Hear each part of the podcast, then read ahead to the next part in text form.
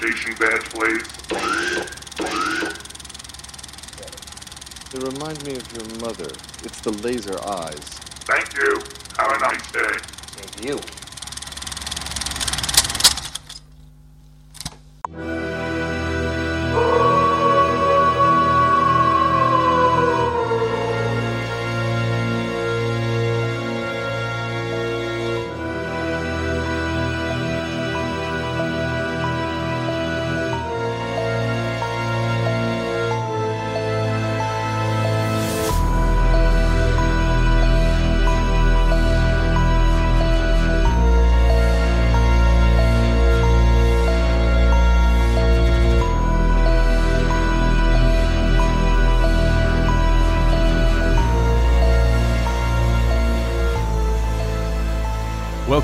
And ghosts. It's finally Spooktober. This is Not a Bomb podcast. I'm one of your ghoulish hosts, Troy, and with me also is um, you're not really a final girl, right, Brad? Final guy? Is that how we classify you? I mean, you're gonna in a horror movie. You're gonna live probably before me. I'm, I mean, I'm not gonna make it. You'll make it. Uh, spoiler alert: I was a jock in high school, so I would actually probably be one of the first ones to die. Oh yeah, So- you're gone. So I, Yep. I was the nerd. I, I'm yeah, I'm gonna live. Never mind. Yeah. yeah, I'd be the final cabin girl. the, if we're cabin in the woodsing this, which makes me Chris Hemsworth. Yes. Um, I uh, I drive a motorcycle into an invisible uh, force field. Okay, cool. Well, hey, I you know already it's a great episode because I found out I'm gonna outlive you in a horror movie. Yeah. hey, how you doing, man? I'm I'm excited about this month. I mean, we Yeah. had a lot of fun doing Donnie Yen um, and uh, the Ip Man series, but it it is officially Spooktober. We are in Scary Movie Month. we are, and I don't know about you, but I've already kind of just dove on into the horror movies already this month. So I'm, uh, you know, I love October. I love the fall. Um, I'm not a pumpkin spice latte person. I don't know if you are, Troy, but I, I do love a good, um, good fall weather, and I, I love horror movies, which we'll get into more later. Yes. Did you um do you have a horror movie that you kind of kick off with the season that you always watch every year? this year it was Chopping Mall. Um, Okay. So, uh, but no, like my regulars, my wife and I always watch the original Texas Texas Chainsaw. We always watch The Shining. Uh, Conjuring is like in our rotation every month. So you know we try to um, kind of expand and see something do- new every October, but we always kind of fall back on those really like comfort food movies that you know. Being scared is uh, very subjective. Um, so when you find the ones that you know really kind of get you, you kind of stick with them. So Yeah. Well, our family every year, I think we kick it off. We'll watch it a couple times this month, but Tucker and Dale versus Evil, it's it's one of our favorites. Um, probably falls within the more comedy than it is horror, but I, I mean, in terms of comedy horror films, it's it's the best one ever made.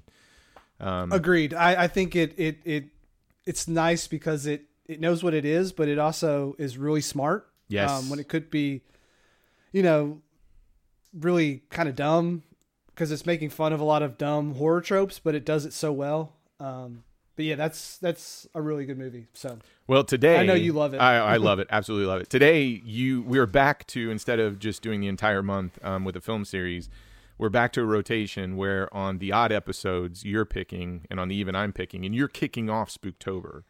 Um, and you decided to pick Chopping Mall. Now, before we get into, because I'm really curious why you picked this one.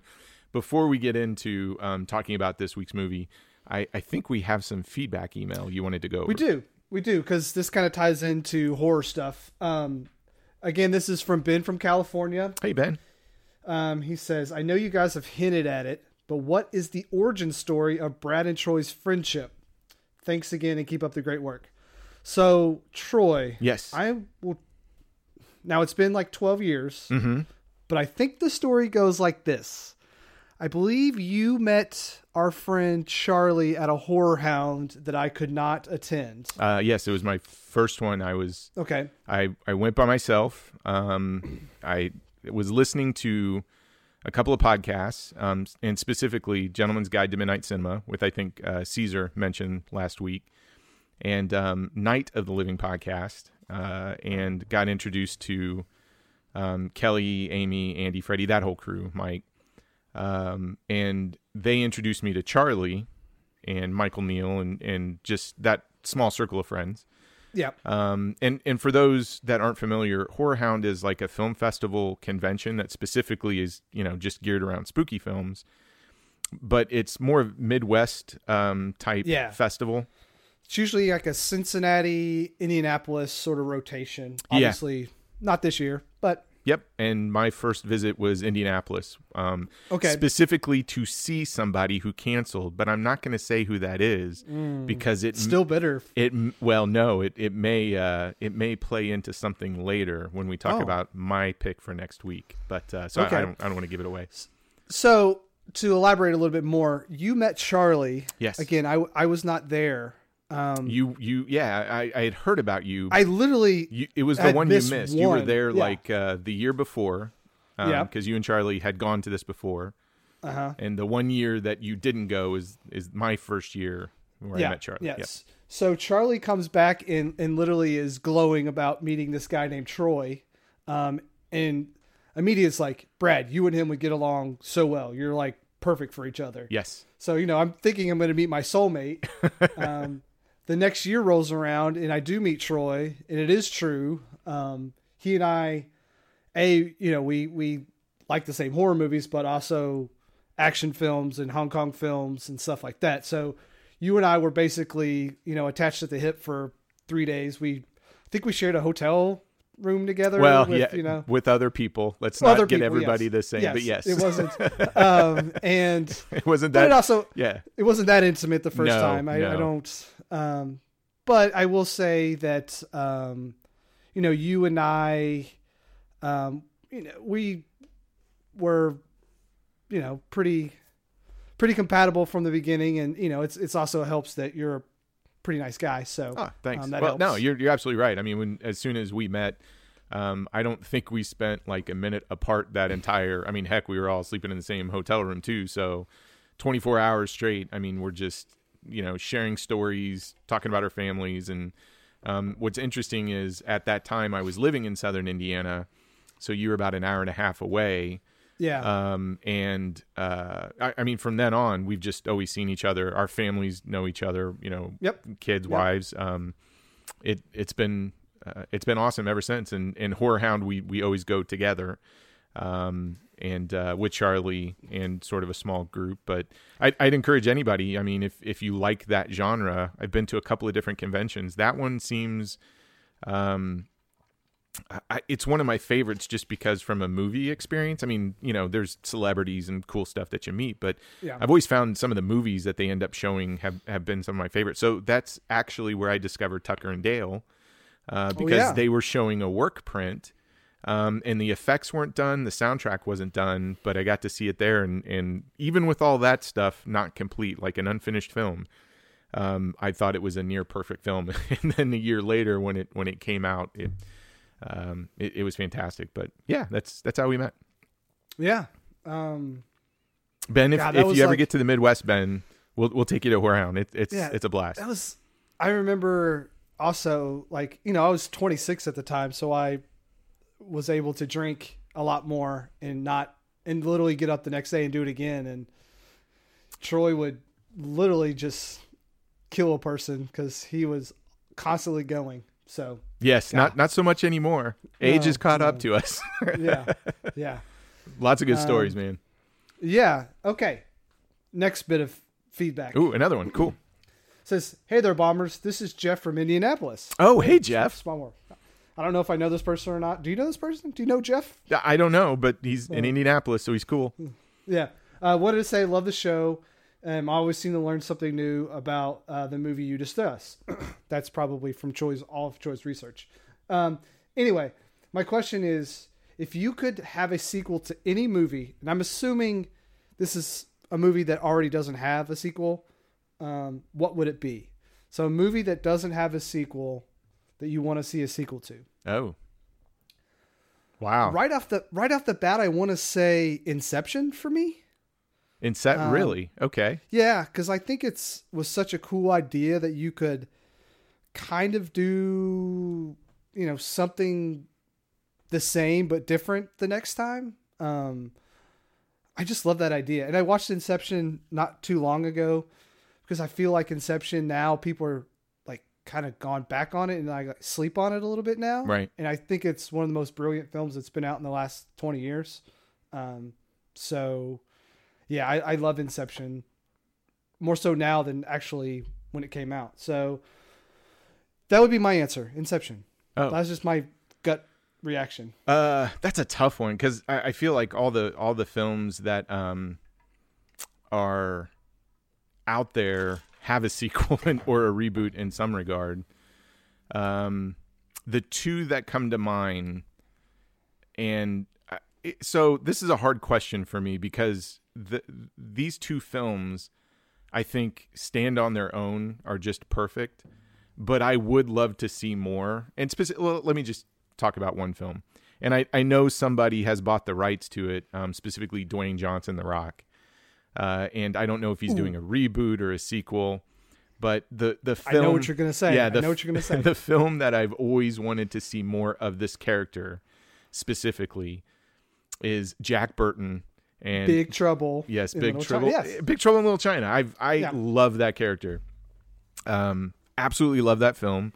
Um, I, I thought it was a gate. I thought it'd be like the perfect gateway drug for people to kind of discover Hong Kong cinema to a certain degree. Um, but you know, put that aside. Kurt Russell in that role um, defines like what it is to be the coolest action um, hero ever. I mean, he's just he's a he's he's a bumbling idiot, um, but at the same time saves the day. And Yeah. I and and I've I like the Boom Studio comic book series that they've done afterwards. It's it's a lot of fun, but I would just love to see Kurt Russell do that. Um, I was a little heartbroken when Dwayne Johnson bought the rights and was talking about a sequel or reboot or something because I'm like, well, it's not Kurt Russell, so Yeah. I would love to go back in a time machine and have Kurt Russell do a sequel. we got like Snake Plissken twice. Why can't we get Jack Burton twice? I know? agree. Yeah. The- The other one I, I'll just mention it. I would love to see because I love this film. Is Berry Gordy's The Last Dragon. Um, that was another Okay. one that uh, I, I. It's such a fun film, and um, there was a time. Uh, I think it was at the Baltimore Comic Con. We ran into a couple of artists, and they were developing a comic series on um, Show Nuff um, and it was called the Shogun of Harlem. So they were selling like print covers and and stuff that they were pitching, but I don't think it ever got off the ground. Um, Yeah. I don't know if you guys are listening. I would love to know what happened to this series. This was last year when we ran into them, and I think they were talking about it. But their pitch or their idea, because in the Last Dragon, you know, you, you Show Nuff is is sort of the the villain, and what they wanted to do was sort of do a prequel um, and kind of talk about how he rose to be the shogun of Harlem. and I'm like, that is a fantastic idea. Um, and they were going to do it in a comic book series. But those are the two films that, you know, one, I would love to see a sequel to Big Trouble in Little China. And two, um, as soon as I heard that comic book pitch for The Last Dragon, which was, you know, that, that prequel, I want to see a prequel to The Last Dragon. Okay. Those are good questions, man. Thank Yeah. you, man. Yeah. That was awesome. They're not my questions. They're sm- people smarter than me. Oh, okay. that was Jeff and Ben, right?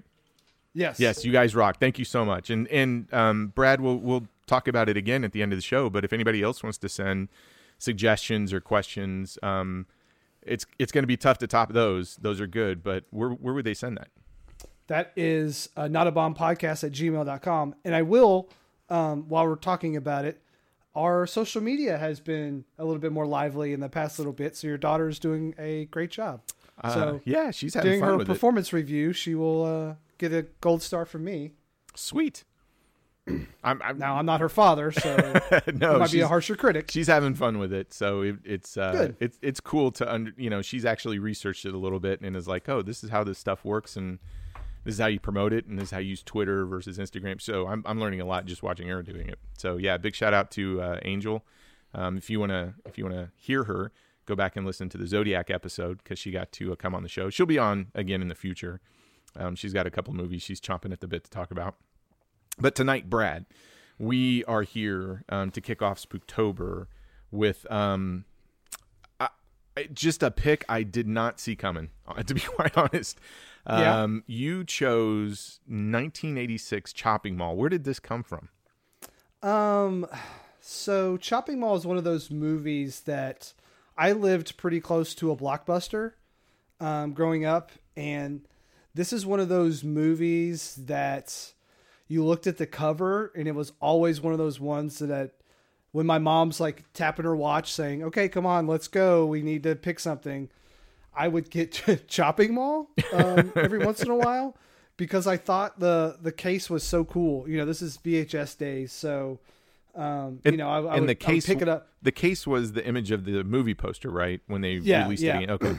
Yeah, so it wasn't Killbots, which you know this was originally called Killbots. This was the chopping mall with the when chopping cost you an arm and a leg. yes. um, with the hand, which none of that really applies to the movie. But it's such a good Um, poster how they it's such a good did it, yeah. poster. Like, and yeah, Chopping Mall is such a great title and such a great poster.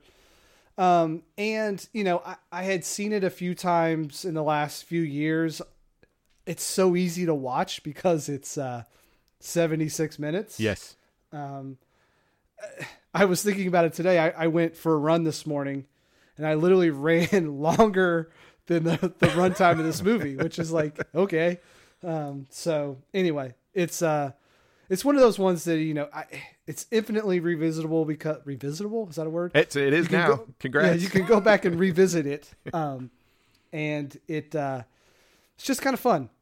I I agree. What's funny is I, I think when Spooktober's over, um, you're going to end up picking two films. Um, I think we know your next one. I'm going to end up picking two films. You have no idea what I'm picking. No, And um, through the course of it, we're we're going to end up trying to um, touch a bunch of different genres within horror.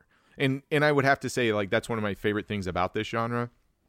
When when you get into to horror movies, you can go all over the place. Um, Yeah. From comedy to um, something that's very serious and political, all the way to dramatic to goofy. I mean, it it runs the gambit. Things have are are very special effects heavy versus things that don't have special effects at all. You know, like the cat people or haunting or you know the original haunting stuff like that.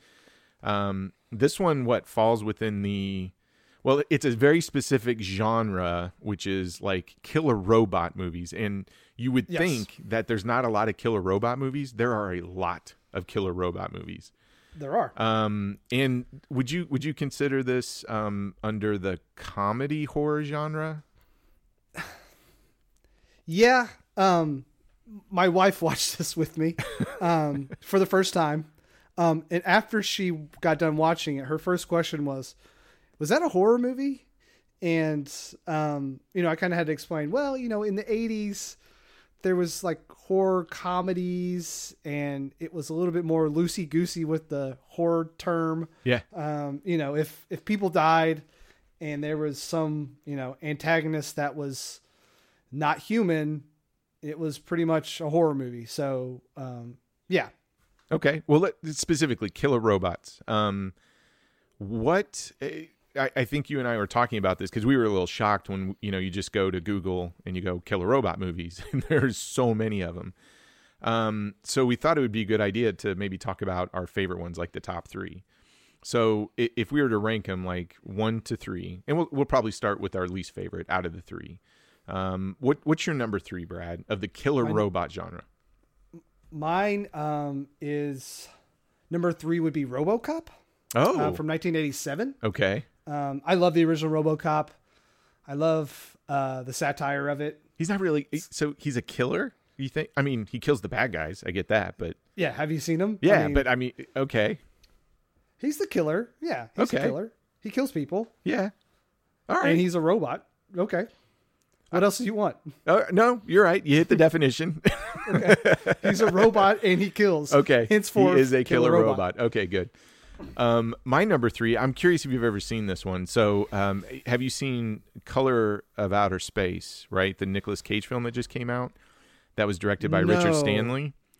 So everyone really loved Mandy, Yeah. and I don't know if I am an idiot and I just don't like Mandy, so I didn't then go watch that movie because I'm not. Uh, I think I'm done with Nicolas Cage. Oh well, Mandy's okay. I mean, Color of Outer Color of Outer Space, I think is the proper title. Uh, it it's interesting. Um, Okay. And it, it's you know H.P. Lovecraft source material, but Richard Stanley he did this film um, right the beginning of 1990, and I, I always like this because it's a post-apocalyptic killer robot, um, and it's 1990s hardware. Have you ever seen Hardware? Yes, yes. Uh, I think Okay. Dermot Mulroney, Mulroney. yeah, is in it at some point. But um, I always love that film. I mean, it's it, it it is a bit of a slow burn, but the concept and the visuals and the cinematography, and I, I think Richard Stanley just did a fantastic like um, independent scary movie um, with killer robots, and and the whole premise is they bring some pieces back um, from the wasteland, and one of those pieces happens to be like this militaristic robot that puts itself together and then tries to um, you know kill everybody that's in this apartment.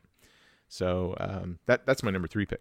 I want to say that I want to say that VHS cover is like green with like orange. It says like Yeah, yeah. Okay. yeah, Yep. it's fun. They, I'm a, I I'm think a they- visual person. they re- released like this really cool Blu-ray special edition of it with a lot of extra features. I mean, Richard Oh, wow. Stanley is an interesting character on his own. Um, if you just go back and look at uh, the film, he tried to do uh, Island of Dr. Moreau, and then it ended up getting kicked off of it. I mean, that that whole documentary on just that That documentary is fantastic. fantastic. Yeah. But I that's that's that Richard. Stanley. So, Yeah. what's your number two, man?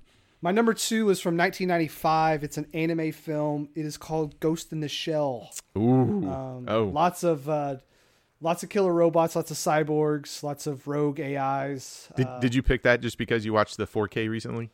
it's it's on my mind because that 4K is really good. Um, I actually don't mind that. Was it 2017 remake with Scarlett Johansson? I don't think it's as bad as people say. I do think that it's bad that they whitewash the main character, but um, take that out of the equation. I, I think it's fine. Um, you know, it it doesn't. I don't know. The visuals are so striking uh, with an anime, and I think they captured some of it. Um, it's just you know they're not going to get everything correct, but I, I did enjoy it. But Ghost in the Shell is, I mean, behind Akira, you know, my second favorite anime. I, I mean, I know they're literally one and two like most famous, but they're famous for a reason because they're They're amazing. amazing. Um, you know, the Wachowskis pretty much say Ghost in the Shell is one of the way one of the reasons why they came up with the Matrix and Yep. all this stuff. So, you know, it's an important film, um, and it's actually you know even more relevant now with the 4K out. So, that's my number two. That's a good pick. That's so good. Um, mine is another one I grew up on, and uh, I I remember my my longest friend. Um, we'd just known each other growing up. Kevin, th- we rented this one all the time. It was 1984's Runaway, with Tom Selleck and Gene Simmons, and it's directed by Michael Crichton. So it's if you remember the cover, it has Tom Selleck and I can't remember the lead actress, but it has those little spider robots going across Okay. the. But I mean, the whole idea is Tom Selleck is a police officer who um, his his whole job is to um, take out killer robots. So robots that are going nuts in people's houses and malfunction and stuff like that. And Gene Simmons is this terrorist that is um, setting off all these robots and committing all these crimes with killer robots. And Tom Selleck has, has to stop him. I, I love that film.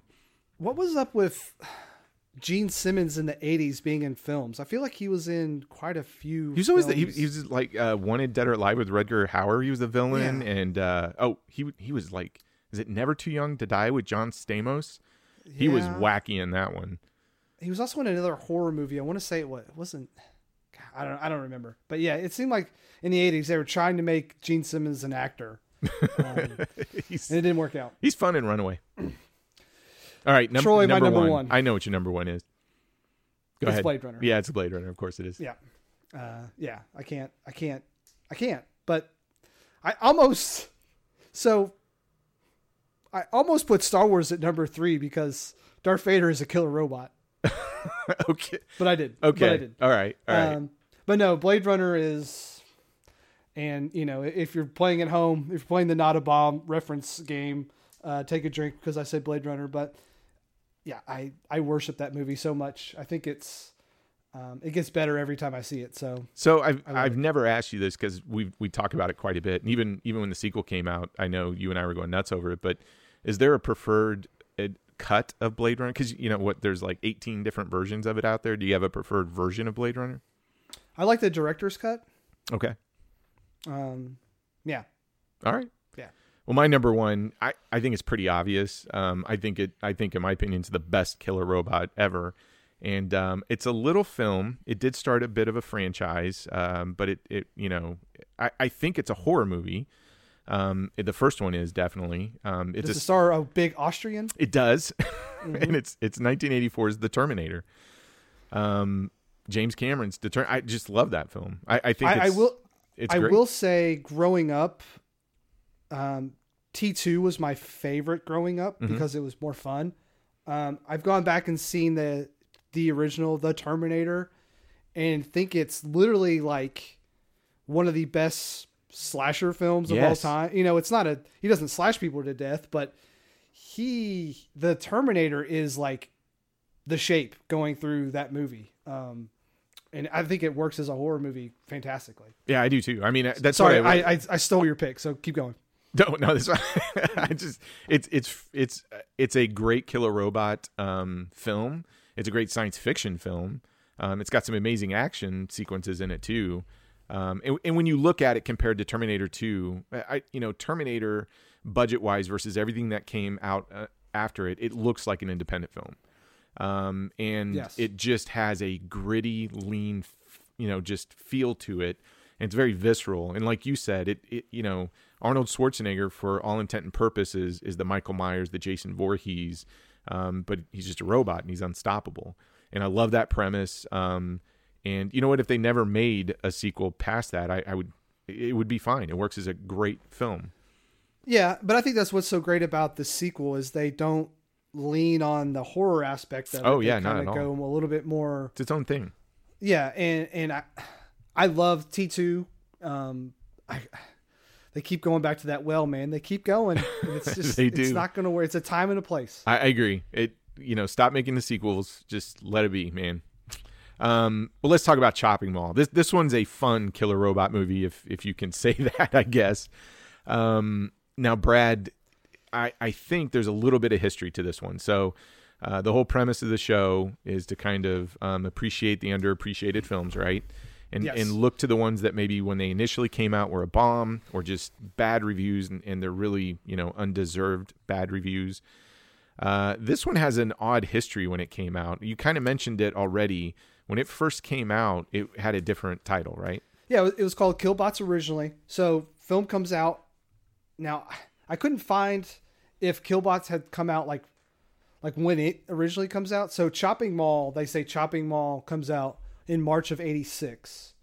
Um, I don't know if that's kind of saying no. Killbots comes out in March of '86. Um, they just kind of changed it Right. um, because they changed the the name of it for the home video. Um, but comes out doesn't do well. What do you think the budget of this movie is? Um, I, like 1986 dollars. Yeah, There, there's actually some pretty good special. There's one really good special effects that I think is where all the money went. yes, But I wouldn't be surprised if you said like a million, two million dollars. It it just feels like eight hundred thousand, which I, I Wow. think you would consider this like a small budget horror movie. And Yeah. in 1986, they're spending almost a million dollars. that's a Roger Now- Corman production too, which seems kind of expensive for a Roger Corman production. Yeah, yeah, because he's known to make you know movies for dirt cheap. Mhm. Um, so yeah, so this movie originally, uh, Killbots, changed his name to um, Chopping Mall. Actually, has a fifty percent on Rotten Tomatoes, which I think um, a lot of people kind of saw the B moviness of this movie. Mhm. Um, and I don't want to say give it a pass for what it is. I hate saying, you know, when people say, "Oh, what were you expecting? Some kind of Oscar movie?" but you know, sometimes you want to see a movie that's just dumb, Yes. and it's okay. Um, this is that, and I think if you're in on it, and you're willing to just, you know, let it be for 80 minutes, not even, um, you'll have a good time. Um, so 50% of Rotten Tomatoes is pretty good. Still, you know, considered rotten. Right. Um, I could not find. This is the first time I could not find what its box office return was. So I went to try to figure out what the top grossing films of 1986 was, and it has the first 200. Chopping Mall is not on it. but I, I I saw some interesting films that I I, I want you to guess what the can you guess any of the top three films? Not on the spot. 1980s. Not in, no clue. One of them stars your favorite actor, Jackie Chan. Who, well, American actor, like under under five eight. He's a pilot. Tom Cruise. Yes. The highest grossing film in 1986 is Top Gun. Yes. Oh well, that makes total sense. Yeah. Okay. And then number two is Crocodile Dundee. Uh, well, okay, yeah. Yeah. That was, uh, you know, Um, I I totally forget how much that it was a phenomenon in Yeah. the '80s, and it, Yes. how many sequels that thing has too. Even today, I think one got released this year. Yeah. Um, number three was Karate Kid Part Two. Okay. And then again, here's another like this is so 1986. Back to school. Rodney Dangerfield. Yeah. So you of know, course, yeah. yeah. Those So- are the top of the year. Yeah. Oh wow, Back to School did that well. That that one surprises me. 91 million dollars for Back to School Holy, that's a lot of money in '86. in 1986. yeah. So, um, yeah. What else do you want to know about it, Troy? well, um, So I don't know how much it made, but so there's I, I saw a lot of interviews where um, the director said, "Hey, didn't do well at the box office, but it did catch on in the home rental space and has probably kind of um, in the long run made money for whoever owns the rights now. I don't even know. So Yeah, and and it's interesting because you know it it came from a Roger Corman production company. So 80s to 90s, Roger Corman was doing stuff that was either you know not widely distributed or was going to straight to video market. And I think one of the producers on the film was Julie Corman, which is Roger Corman's wife. his wife. Yep. Um, behind the scenes, it's kind of interesting when you pick this movie, because one of the things I like to go back and research is, well, who made it? You know, how how did it come about? Who stars in it? Um, the director Jim Wynorski, I think I'm saying his name correctly. Yeah. Oh my goodness, this guy's filmography is fantastic. I'm I'm telling you, I had so much fun just looking at the movies this guy made. Um, it it just made having to sit through Chopping Mall even better. Um, and you know, I'll show my cards Because now. I, I like I like Chopping Mall. Yeah, I like Chopping Mall too. Uh, he's a bit of a perv. We have to kind of get that out of the way. Yes, um, but he. What's funny is, um, he starts in '84 with the Lost Empire, and I hear that's another like cheesy, kind of goofy film. Yeah. Um, Chopping Mall is actually his second film he directed, um, and he follows that up with Deathstalker Two, uh, which I think is another Roger Corman production. And it, I Uh-huh. think I believe I remember seeing this way, way many years ago. It, it's you know the Sword and Sandals kind of Conan the Barbarian ripoff, right? Yeah. Um, does uh, Big Bad yeah. Mama 2, Not of This Earth. In 89, he does a sequel um, to Swamp Thing, and it's called Return of the Swamp Thing, right? I think that's the one with Heather Locklear. Uh, Transylvania Twist in 89, The Haunting of Morella in 1990, 976 Evil 2 in 1991. Um, I think the first one was that Robert Englund who directed 976 Evil? You something like I that? I think you're right. Okay. Um, in 92 does Munchie. In 94, Ghoulies 4. Um, 95, Sorceress. Now, this is where his perviness starts to, you know, mid 90s, it's really coming out. Um, Is this when he gets into the HR Blueberry? Uh, Almost. territory? But so Yeah. does Sorceress in 95, which is some sleazy Skinamax, Julie Strain, I think. Uh, Linda Blair's in it, you know, um, big breasted, a- scary movie. yeah, it's a boo. Yeah. It's, yeah. Um, but after does you know ninety six does Vampirella. Um, in 2000, now that this is where it gets good. Not only is you know his perviness coming out, but he he's starting to say, you know what, I I need to capitalize on whatever the greatest trend is, and I'm I'm going to do a parody of something. So in 2000, he does the Bare Wench Project, and you think, well, he does one of them, right? No. Um, our director here, you know, it seems like every director has to have a saga or a franchise that they get behind. You know, George Lucas had the saga. Um, Yeah. and- So George Lucas has his Star Wars films. Um, Jim here has the Bare Wench Project because he followed the Bare Wench Project up with Bare Wench Project 2, Scared Topless in 2001.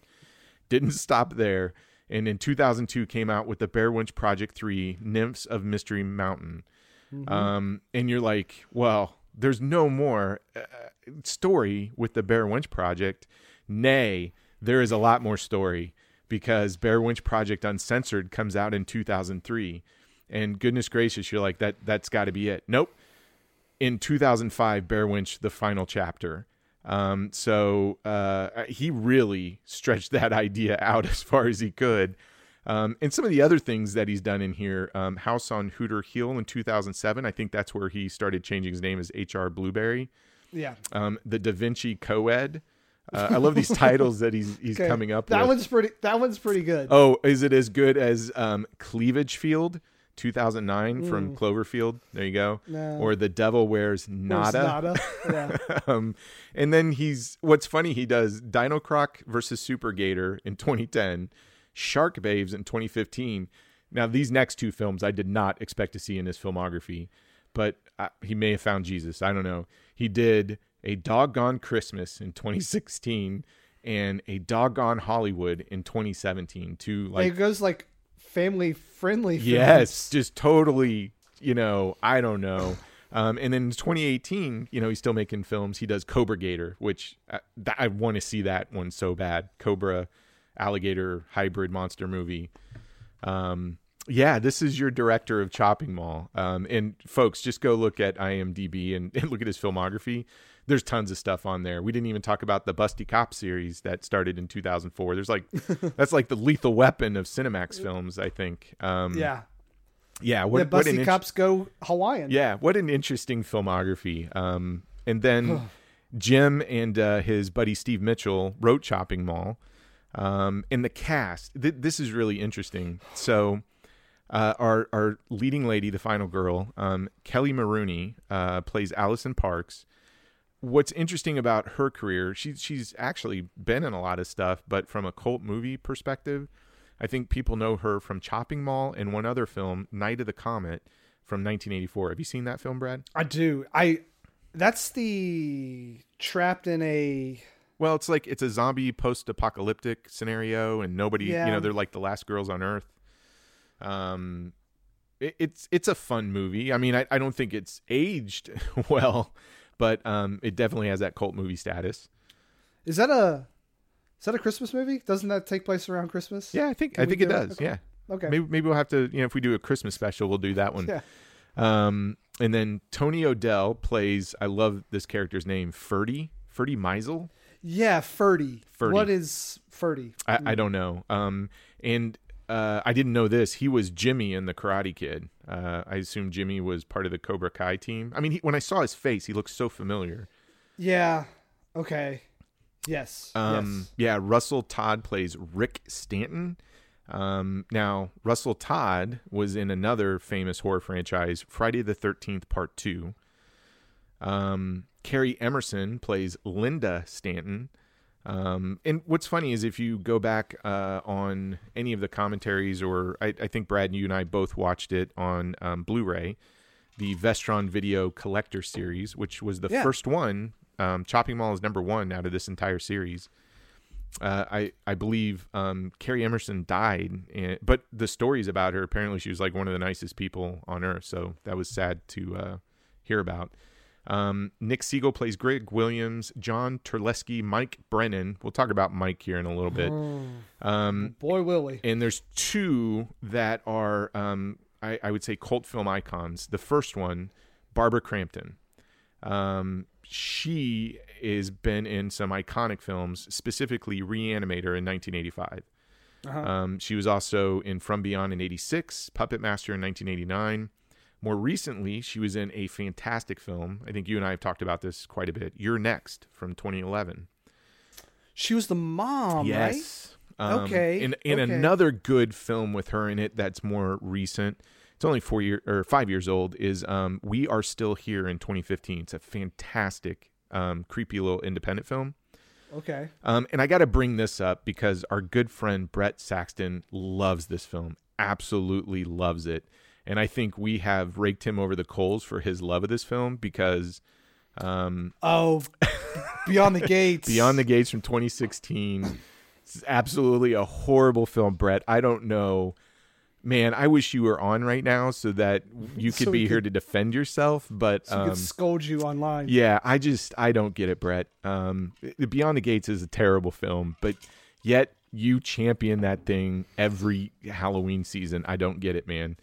Um, uh, you know what? Maybe maybe we could start a pledge drive or something to get Brett help for liking that film so much. I don't Yeah. know. Um, and then the last person I want to talk about from a cast, which was um, an awesome surprise, and I every time I watch this, I forget he's in it. Is uh, Dick Miller plays Walter Paisley, so he's the janitor um, that gets electrocuted while he's mopping up some um, gunk in the mall. Was that supposed to be vomit?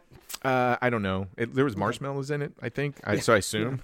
but if anybody wants to know, I mean, you got to know who Dick Miller is. Um, and Brad, did you ever see that documentary in 2014 called "That Guy Dick Miller"? I did not. You need to go watch that documentary. okay? Um, he he's had a just amazing life. Um, but to hear his story, how he got into films, um, even the projects that he did with Roger Corman, um, and just you know, I know he's supposed to be like like a genius. Like you always look at those. They always have those lists of like people who are in Hollywood that are actually really smart. I think he's like a PhD or something like that. Like it's. He's just- I don't know he- why I know that, but I, what makes that documentary so much fun is just to hear him um, being interviewed and talk about his experiences. He's just a fun guy. Uh, and when you when you sit back and you look at his filmography and everything he's been in, I mean, the first film I can remember sort of recognizing Dick Miller was Gremlins. Um, And then you know Joe Dante, you know, uses him a lot. And then you go back and see all the Roger Corman films. I mean, Dick Miller's been in so many things, but I highly recommend for anybody who just wants to see a, a, an amazing documentary about a character actor um, and and his lifespan. That guy Dick Miller from 2014 is fantastic. okay. I, I think I watched it on Amazon Prime, so um, I don't know if it's still on there, but seek it out. De- definitely go watch that one. Huge recommendation. Um, and we He's were talking. also- do what? He's also was uh did voice acting in I believe Batman the animated series. I think he was He's done he- everything. Boxy Boxy Bennett. Okay. Could be. I'll have to yeah. Yeah, could be. I mean, if you go look at IMDb, he's like in a, a, zi- a gazillion things. I don't know if that's a real number, but it's there. It's Dick Miller. Um, the composer Chuck Cirino, which we'll talk about that in a little bit when we talk about the soundtrack and the music, um, and some trivia about Chopping Mall. Now, you told me something I know nothing about, but I'm going to drop my piece of trivia before you drop yours. Um, does that mall look familiar to you at all? Yes, I could not it's uh shoot. Okay, I'm going to let you. Oh, wait, wait. It, it's- No, it- tell me. No, you don't know. Okay, so it was filmed in the Sherman Oaks Galleria. That is the same mall used Fast Times. in 1985's Commando. oh, not Fast Times. I Uh, Fast I don't know. It might have been in Fast. Times, But when I saw Commando, because it Yeah. looked so familiar to me, and I'm like, even that that whole elevator sequence. Yes. I'm like, why does that elevator look so familiar? And then I was reading through it, and it's the same mall. And, and I guess um, Commando and this film were filmed around the same time. I don't know if on top of each other or back to back, but um, yeah, I mean Arnold Schwarzenegger's running through that mall. Um, and Could you imagine if they like, you know, Commando versus Chopping Mall? Would that not have been would- one of the best crossovers ever? can I change my answer on um, sequels I want to see? Chopping Mall sequel where Commando? Yes, I want to see you know Dutch or no, that was Predator, whatever his name was in Commando, go up against a killbot, like an army of Yeah, Mr. killbots. You want to see Mr. Commando go against? Yes, Yeah, I forget his name. God, what is yeah, I don't know, but that's my answer. Um, Okay. yeah, forget forget uh, forget Big Trouble in Little China and Last Dragon. I want Commando versus Shopping Mall. What what was your Pete? You told me this earlier, and I had no idea. Filmed on 16 millimeter. That's amazing because it looks fantastic on Blu-ray. It does. It actually, and that's one of the things that you notice when things are kind of upgraded to like a higher resolution. Um, and even this would actually kind of I upscale to 4K pretty well because film always does better. Analog always does better than basically digital. Yeah. Um, the way they have to film it, um, you know that that 16 millimeter is always going to look better because there's a lot of compression with digital, and I think they can only 2K is actually kind of the only I, I want to say like the best they can really do, but then they kind of upscale it to 4K, and you can always kind of tell. So, um, film is always going to look better. Yeah, Um, I the- missed the days of film. The only disadvantage to watching this on Blu-ray, because I think I own this on DVD too. Um, but if Some of the some of the the uh, effects weren't supposed to be for high res. Is that what you're going to say? well, no, the effect. I, there's I think the effects look good, but the guys that are doing the effects that are in frame, They're not the throughout people. I mean, we'll talk about this a little bit in detail, but that was half the fun, is watching a sequence and going, "Oh, who's that guy laying on the background with a remote control?" Like, obviously, he's controlling one of the killbots, but um, this film looks so good that you end up seeing some of the magic happening behind the scenes, right? So, Ma- Uh, magic. I, li- I like that. yeah, you know, you'll see the mannequins that are supposed to be the people, not just the Yeah. mannequins. Um, There's one really noticeable at the end of the film. yes, uh, we'll get to it. you'll see the stunt doubles. I mean, it, it's it's not as bad as that scene in Spaceballs, Spaceballs, yeah. when the guy turns around and is in the dress with the mustache, but um, it, it's almost there. Like the guy doesn't have a almost there. mustache, but you know it's not you know Kelly. Well, I take that back. I mean, one of the stories um, when you uh, go through the behind the scenes, apparently People got hurt. yeah, Kelly Maroney did all, just about all of her own stunts, and um, this entire cast did a lot of their stunts. There were some things they didn't do, uh, but it, it, was crazy how many shots they were able to get because you know the actors were, especially Kelly Maroney, was just was in it and said, "Yep, I'm going to do all this stuff." Um, but the things where it's not her or somebody else, it's it's very obvious. Are you ready to talk about this film? Let's talk about this film, Troy. Yeah, and full disclosure, um, this is not your children of men. Get into the politics of you know, Dawn of the Dead's a great example of you can appreciate that thing from a from a zombie film or a horror film, and then hear you know um, the characters speak their dialogue or the setup, and go, oh yeah, that's Romero talking about capitalism or consumerism or anything of that nature. This is not going for any of that. It's a Roger Corman production.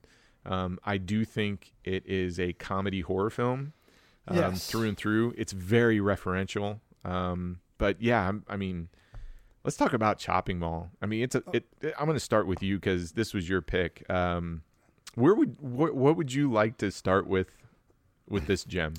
I would like to start off by saying how much security does a mall need to where they um, have to employ two full time scientists Yes. um, and um, keep them on payroll? Um, that seems like that might be expensive. So the whole premise of this movie is um, there are bad guys out there who want to steal stuff from the mall. So we are going to sell them these three protector bots, uh, one, two, and 3 Mhm. and they're going to patrol the mall at night. And um, so, also Troy, they also have what I would like to call blast doors um, installed as well, Yeah. which seems like that might keep some bad guys out too. Having Star Wars esque blast doors um, That locks wasn't everybody enough. in. Yeah, but apparently that's not enough. They need these robots that um, will patrol the mall. Now, Troy, we all know what it takes to turn anything evil, and what is that? Lightning. Getting struck by lightning. Yep. So the supercomputer that is also required uh, for these uh, robots to function um, gets struck by lightning. Yeah, but Brad, if you're building a supercomputer, right, and it's going to Um, Yes. control these robots, you would put that supercomputer inside in probably a well ventilated place, cool, cooled, and everything else, right? That that would be the optimal place.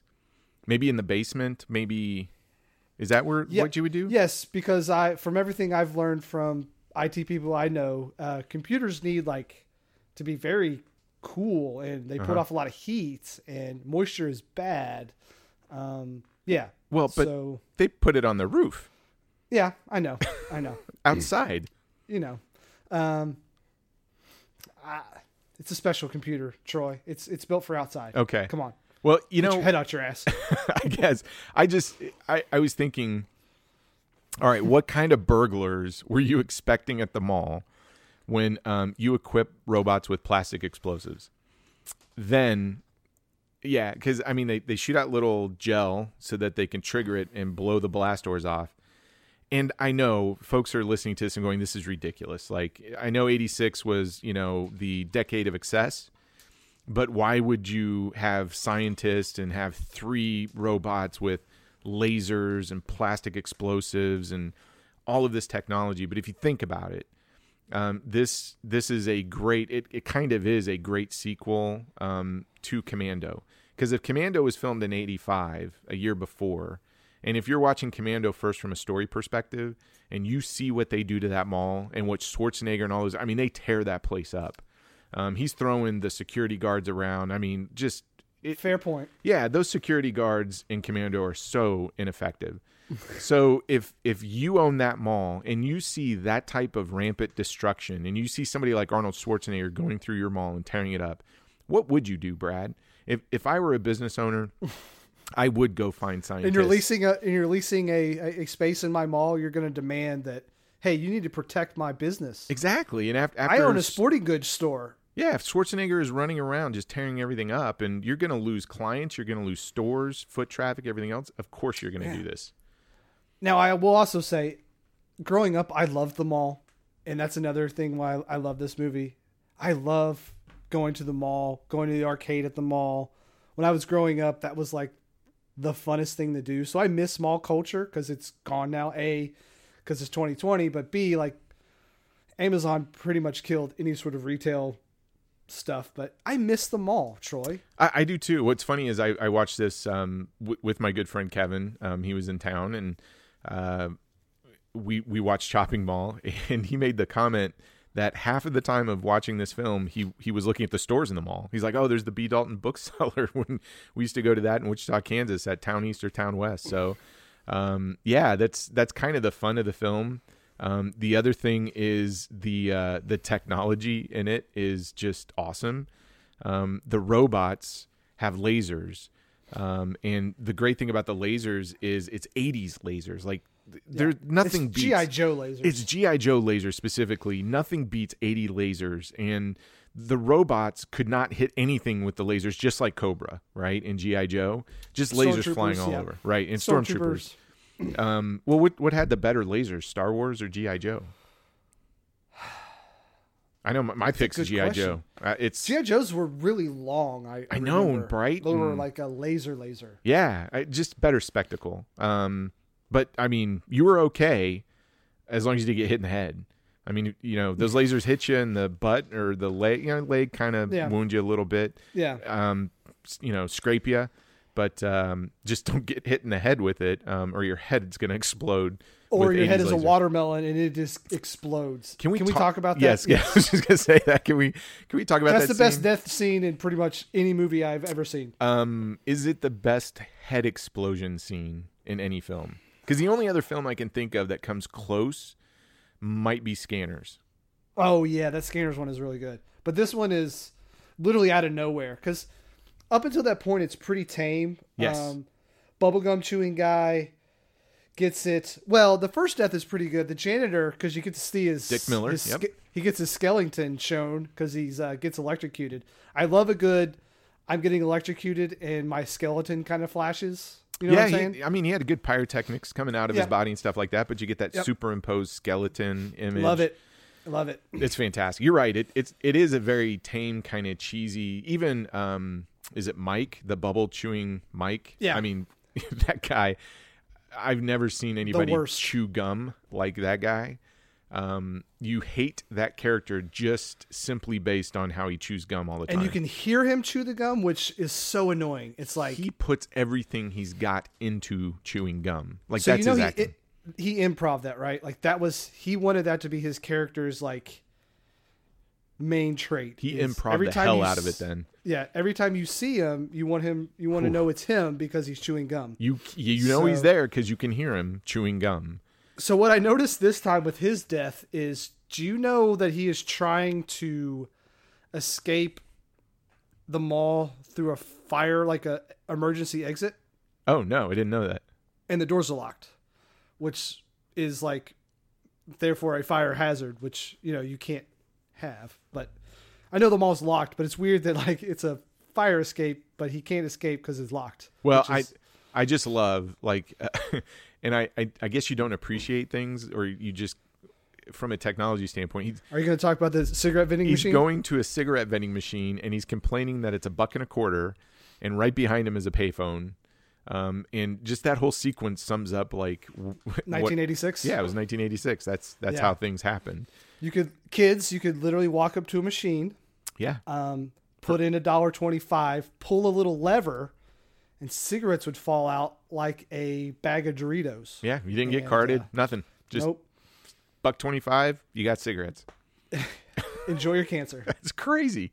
yep. um this uh, yeah i mean that sequence um i think how barbara crampton dies um with the fire i mean the stunt work in this for uh i guess it's a smaller budget film is really good they pull off some pretty good action sequences between There's a lot of explosions that I appreciate. Um, very and everything's practical because it's '86, so obviously they're not CGIing anything. But you know, it, it it has that charm to it where, you know, we're gonna have a head and then it's gonna just become a watermelon and explode. Um, and like I said, I watched this with my wife. We're still married, by the way. Um, oh good um, after seeing that, and um, that was the first time she went, "Oh!" it's just like it kind of caught her off guard, and I'm like, "Right, right, it's so awesome." And she didn't really enjoy it as much as I did, but I think that's such a good death. It's so fun. It's just like all of a sudden.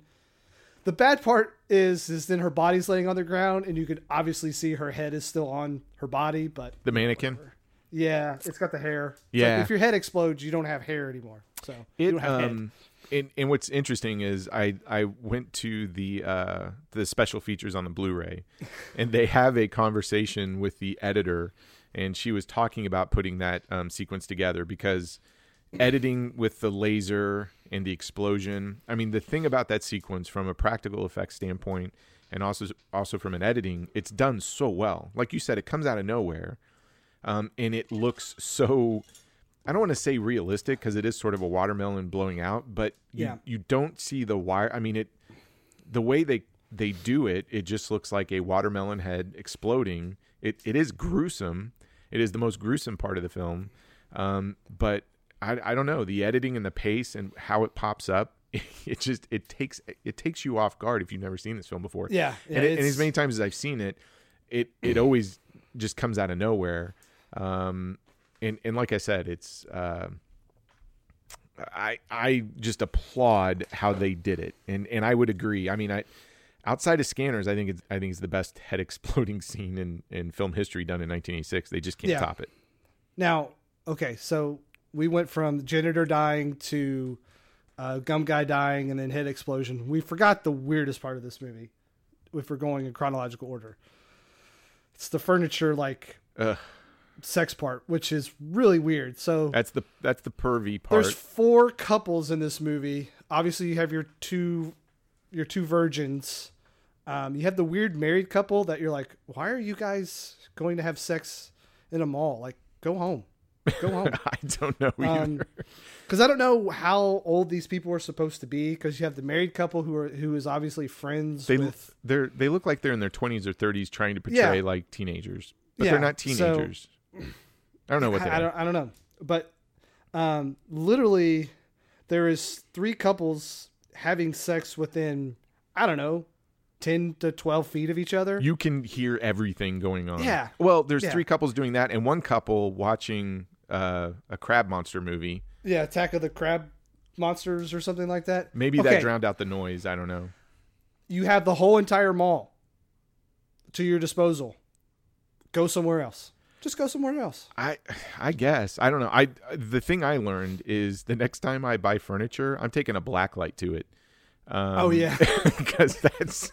I mean, uh, I'm not. I mean, I don't plan on buying furniture anytime soon. But now, when I walk in, anymore. yeah, if I walk into an Ashley Furniture store or something like that, it'd be like, um, "Can I borrow your black light real quick?"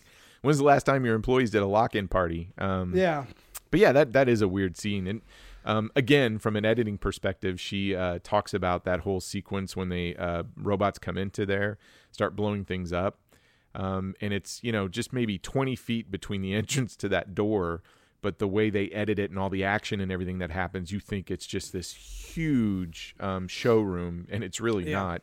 Yeah. Um, because if, if you're looking at it just as they're going through the um, the camera's panning, and you get to see all of the three couples going um, at it, and then you get to the couple that's watching TV. It is maybe what do you think, Brad? Like 15 feet from the Yeah, first one like- to the end. Yeah, it's the last one. Yeah. But when those robots come in, it feels like it's 50 or 60 feet to get to the back door and everything's blowing up. So, again, the magic of editing. It's pretty cool. Yeah. They Gandalf it a little bit. You know, they make it look, uh, you know, way bigger than it really is. Yeah. So, all about perspective. Um, and that leads Okay, our. sorry. I, I just wanted to, because you can't forget. I mean, that's No, like that's- the part of the film that is just like, okay, it's really unnecessary. I know Well, there's this so is like many. the- this, this film, if you've never seen it's like the it, boob comedy part of this film, and it's like, eh, do we need that? Do uh, we need it? yeah, it's I mean, we it's don't. weird. Well, you get that whole line too, where you smell like pepperoni, and then she gets offended, and he says, "I like pepperoni." I mean, that's the kind of dialogue you're getting in this Yeah. film. Um, And, and, that's what turns her on. She likes to be apparently smell like a pepperoni, and someone say, "No, I like that," and that's what gets her there. So That's not my favorite line of dialogue. It. Do you have a favorite line of dialogue? My favorite line of dialogue's coming up as soon as the robots take over the furniture store and they escape. They kind of split with the guys, go do their thing. Girls go do their thing. My favorite line of dialogue of the whole movie comes up. what is that? Um, we're gonna send them a Rambo. Oh, a Rambogram? Yes, Yes. I love that. Uh, which Yeah, what's a Rambogram? uh, it's a lot of kick-ass man with shotguns Apparently. and machine guns. Um, and you know, again, say what you will about this film, it would have been very easy to turn this into a typical slasher film, killer robots just you know chasing teenagers or young twenties around the mall. Um, but I actually think they do something kind of smart. They uh, the guys go and get armed and are starting to fight back against the robots, um, and it becomes a little bit of a you know an '80s action film, um, which which adds to its charm, I think. Yeah, Um, and if you want to know how self-referential this film is, all you have to do is look at the stores because the the hunting store or the sporting goods store they go to is um, Peckinpah's uh, Sports, which Hey, is did you get it? yeah did reference it, to Sam Did you Peck and get it? Paw there. Yeah. Um, Little Shop of Pets, obviously from Yes. um, Corman's Little Shop of Horrors, but uh, even even Mike the bubble chewing gum guy before he dies, when you know the robot comes up to him, he does a little uh, was it "Day the Earth Stood Still" line, the Vratu Niktu. I can't remember Oh. the line. But that that's the thing about the film. There's so many of these little science fiction um, references or filmmaker references, all, all kind of sprinkled throughout um, which again makes it you know you, you can watch the killer robots you can see what 80s shopping was because it was cool just seeing all the stores or you can pick up on all the film references Yeah. Um, okay, so girl head head head her head explodes. Sorry, Mm-hmm. her head explodes, um, and uh, bubblegum chewing guy is dead. yes What's the next death? um, Girl on fire? i thought it was the girl on fire Yes, barbara crampton 'Cause- Yeah, well so she the- gets lasered in the leg Yes, and then but her falls leg doesn't explode. it like doesn't a head. explode well because it's it's a laser to the leg brad only only things to the head explode Sorry. Um, so yeah, so the girls think it's a good idea to take gasoline cans and they call them Molotov cocktails, but that's not what a Molotov cocktail which is. i gotta ask you something real quick um i don't re- did they did they sell gasoline in the hardware stores in cans They can't. They can't. That In the would be mall? so. You can't have even in the 80s You can't sell gasoline in like an enclosed space. That's like. but the they worst thing did at this do. mall Yes, they did. Okay. Lots of it too. Um, uh, next to like a paint store, which apparently paint is very flammable.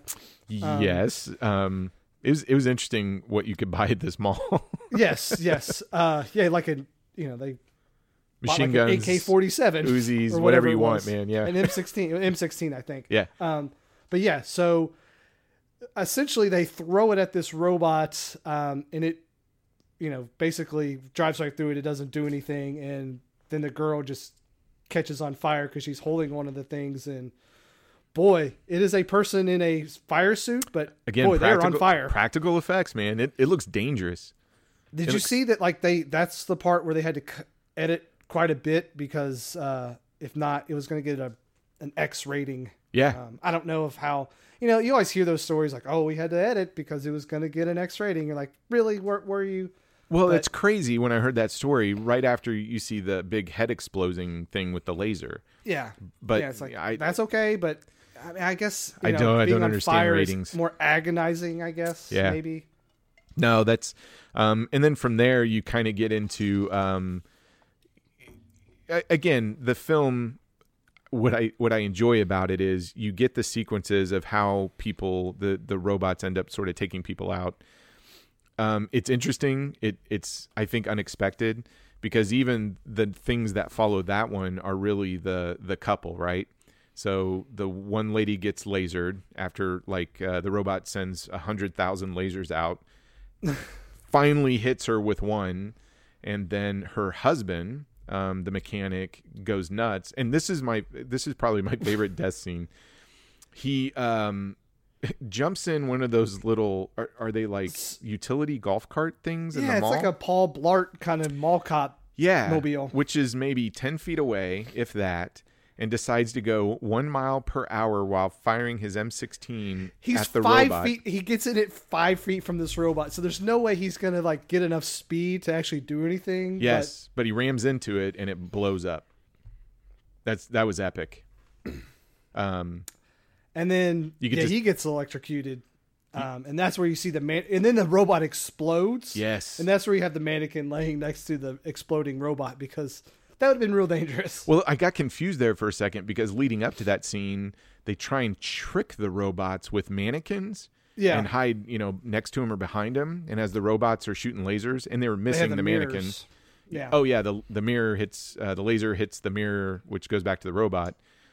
Um, as soon as it blows up and you see the mannequin next to the explosion, it took me a minute. I was like, "Oh, is that one of the mannequins or is that that guy?" No, oh no, no, that's that guy. I see the M16. Uh, but we skipped over my favorite line of dialogue. Sorry, I had to look it up because I want to make sure I get it correct. Oh, and. I'm probably going to do it a little bit better acting. It can't than- beat Rambo than Graham. Linda? It can't beat Uh, Rambogram. says, "I'm sorry, it's not you, Ferdy. I guess I'm just not used to running around a shopping mall in the middle of the night being chased by killer robots." That's some good dialogue, man. That's some great dialogue. That is some fantastic. That's how good of an actress she was. she was 'Cause I- I mean, I- I, I, hate that you know I sold. she's I, no longer with us, but I know, but she sold it, man.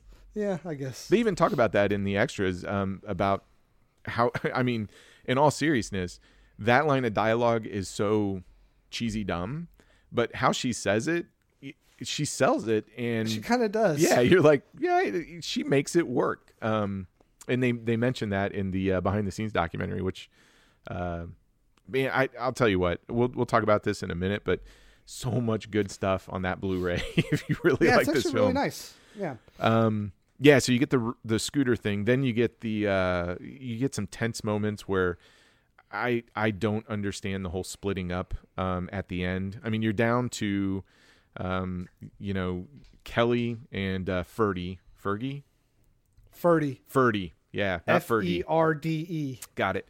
Um, Ferdy and Allison are are the ones left, and they decide to split up. Um, and then you think Ferdy's gone, and it's down to the final girl scenario. So he gets hit in the chest with a fire extinguisher, falls down, Bumps his head. hits his head. There is a just gallons of blood like leaking out of the back of his head. Well, you hit his head remember really that- hard. Yeah, remember that for later though. Heads, well, but okay, in full continuity, heads are very fragile in this film. They So, are yes. it, but we'll get back to that. Okay, continue. No, no, no. That's fine. Then you Remember. get you get the whole final girl stuff, right? So Yes. um, she takes on the the last robot, I think, um, and you get a full on. Um, I, it's not really a Rambo montage, but you do get uh, the paint store, the the explosions, her throwing the "Have a nice day" line back at the robot. This this fantastic explosion. That's a really nice explosion out of that paint store. Again, maybe paint thinner and paint mixed together. I don't know. I don't know the science behind it, but Well, uh, if they're shooting C4 putty out of their little robot bodies to blow doors off, I believe the explosion. They Yeah, were I- packing yeah. some heavy duty ammo or something in there. sure, And sure they were. And then Ferdy pops up and everything's good, right? Happy He's holding a roll of toilet paper to the back of his head, and there's a little bit of blood on the toilet paper, but his head was gushing blood uh, to the point where I'm sorry, he might have A concussion. some sort least? of brain damage to where he like needs to eat from a straw for the rest of his life. Um, yes, I I agree. But again, um, man. So what's the next day look like when those doors open up and uh, there is, I think the body count in this movie is ten. There are ten dead bodies, um, and you know just heaps of mass destruction everywhere. And yeah, it's gonna be someone's getting sued. Well, again, chronological order. You know, Schwarzenegger went through the year before, did all that damage. So they upgrade the security. They just re- renovated. they just everything. They got it renovated. You to get go. killer robots coming through the same mall. Ten people die. The paint store's blown up. I mean, glass everywhere. Nobody's buying that furniture um, with all the blood. and- semen everywhere. Yeah, I mean, don't take a black light to it. Um, I I'm gonna guess that that mall closed down. Yeah, I, I'm guessing, or it's called the Ferdy uh, Ferdy Heights Mall or something like that. she owns that place now. Yeah. Um. It's or nuts. sorry, not Ferdy. Uh, whatever her name is. Um. I, I'll, I'll say this. Uh. It. Well, let me let me ask you. For for an '86 film about killer robots going through the mall and all the stuff that happens with the action and everything else, uh, did it age well, or or did it not age well? But because it didn't age well, it's fun.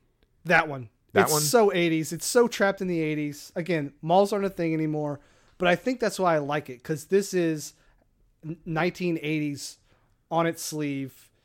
There's no other way this movie comes out. They don't make movies like this anymore. Um, these like earnest. They were trying to make something that was a little funny, but you know now it's like we're gonna try to make something like this. Like, and you can see Sharknado. They try too hard. Right. You know, this is something that they made. Um, you know, they they you know they weren't trying. I mean, I guess they were trying to make a B movie, but you know, they the effort isn't there. You know, you don't see them trying so hard. Now it's like so try hard, it just kind of turns you off. You know, like Machete. It, it just seems like they tried really hard, and even like Grindhouse to that point, it's just like okay, like I like it, but they're trying so hard. It need, there needs to be this like natural B movie kind of thing that you're not necessarily going out to do that. Um, and they don't make movie. They don't make movies like this anymore, Troy. Uh, they don't, and I, I'll say this: the the thing that elevates this probably over most junk food from the '80s, right? This is this is '80s horror junk food. Yeah. Um, I I really think it's the chemistry of the cast. Um, you know, you you say that line, and we kind of laugh at it, but um, even even the Rambo Gram and stuff like that, that cast sells it. Like I, I buy into it, and it and there's a authenticity, a genuine charm to how they're delivering everything. the The script is kind of goofy, but it's the cast, and I think the fact that the script itself has some unexpected surprises. It it turns the genre on its head a little bit, and instead of just people trying to run, run away from the robots um, and set traps for it and stuff, they go on a full frontal assault. so yeah, yeah. um, and and that's fun. I mean, you just And they're you just don't terrible that. shots. They're Even the guys with guns. Is. Yeah, I. So It is a I- GI Joe cartoon through yeah, and through. on IMDb, the top five plot keywords. Just give me a guess of what you think. Maybe one of the five of the. So if you're going to search for this film and you're looking at plot keywords, what's one? Lasers, Lasers is not. Ah, What's another one? robots. Okay, robot kills human. Okay, So here's the here's the top five: all right. person on fire. Yeah. Okay. Okay, exploding head. right. Okay.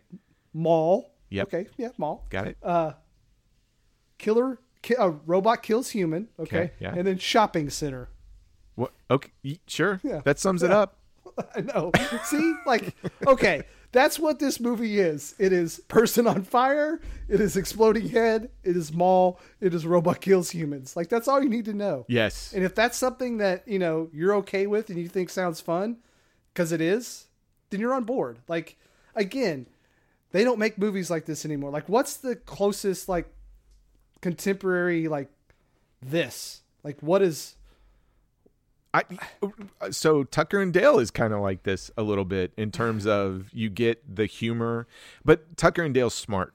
I mean, it's it's a smart script. It's Yes. It's like yeah. I don't know. I, I can't think of anything because I I think today you go for your scares or you go for your horror comedy, but you don't necessarily go for charm. It is it, I mean, this is just a, a just a nostalgic, charming little film. I mean, it it's a little bit Stranger's thing. Stranger Things when they were doing their mall season, Yeah. except Stranger Thing is going for you know it has its comedic moments, but um, it doesn't have tongue firmly in cheek the way this movie does. no, not at all. Yeah. Not at all. Um, yeah, I don't, I, I don't know. I don't, I don't think they do. I think um, we were talking about this at one point when we were trying to go through the films to pick um, for, you know, the Spooktober, and you go back and look at the films that came out in the 80s, especially in the horror genre. Surprisingly, like 85, 86, 87, how many horror movies bombed? Yeah. Um, it's crazy. And I, I feel like in today's environment, horror movies just don't bomb. Um, they they make their money back, and I I don't know if that's a cyclical thing.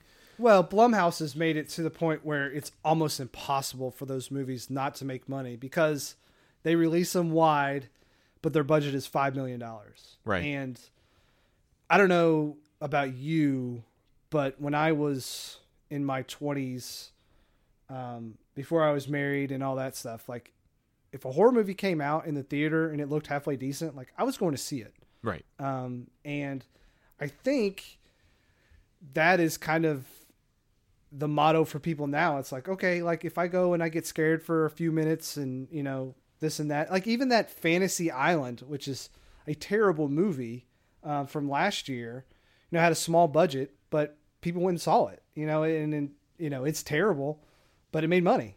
And, you know, Yeah, but I I mean, I think there's some good stuff that come out of the genre today. But when I look back in the '80s, they they seem to really push the boundaries in terms of different ideas and stories and everything else. Now, granted, it had its fair share of remakes and everything else. I mean, what the Blob came out in '86 or '87 around there, remake of an old you know Steve McQueen film. But even that remake tried to really push the boundaries and the practical effects, and it did something different. Yeah, Um, like like films like Maniac Cop. Like they don't make Maniac Cop anymore. They don't make movies like Chud anymore. right. Um, what is like, I don't know.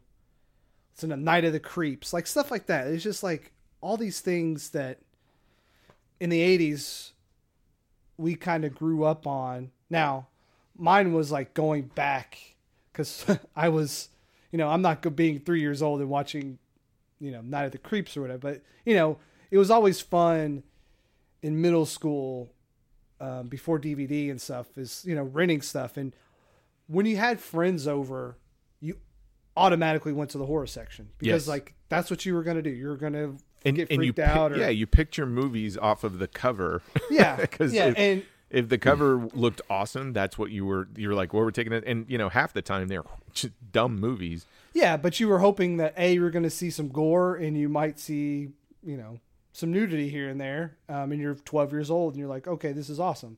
Um, yeah, and and that kind of genre is just sadly not there anymore. And I guess like would this like film if it did come out now, I feel like it would be like a because this plot is so thin.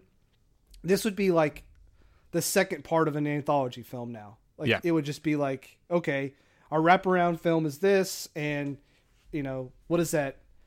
V- VHS like VHS five has this mall, you know, chopping mall esque part where you know killer robots are in the mall, and it's twelve minutes long, not you know seventy. i don't know I. I feel like something like Shudder could take this idea and and make it into a good feature but um no I, I mean i don't want to sound like like two old guys sitting here going ah the 80s they were the Yeah. best nobody I mean- makes movies like the 80s anymore there's a re I mean, okay, like I'm not I say I think now horror movies are probably scarier now. Um well, minus like The Exorcist.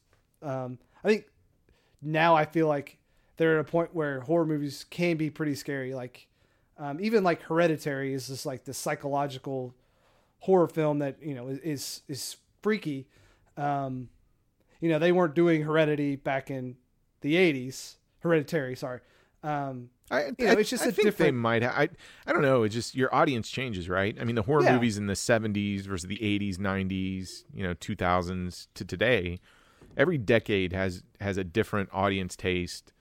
Um, there's a little bit of nostalgia that bre- you know bleeds through each decade, and there's a resurgence all the time. Um, everybody's trying to bring something back, but yeah, I, I don't know. I just if if the point or the question is would would Chopping Mall make a good movie today? I, I don't think so.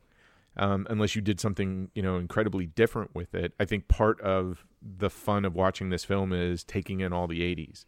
yeah, Th- there's only one part that every time I see it, it just takes me off guard. Like, um, and I oh, I just always forget about it, and it happens right at the beginning. And I think it, for most people, it's like, whoa, what am I watching? It's a red flag. But when they're introducing the robots, and it's just the most, it's the most uncomfortable line. oh, the ethnic one. Yeah, when when um you really feel like you're in trouble at the Yeah. start of the film when the one guy goes, "Oh, the one in the middle has an unpleasant ethnic quality." You're like, "Whoa, Yeah. hold on here." that just no, not at all. Um, so that was one of my questions I had. Like, do you think the beginning of that movie was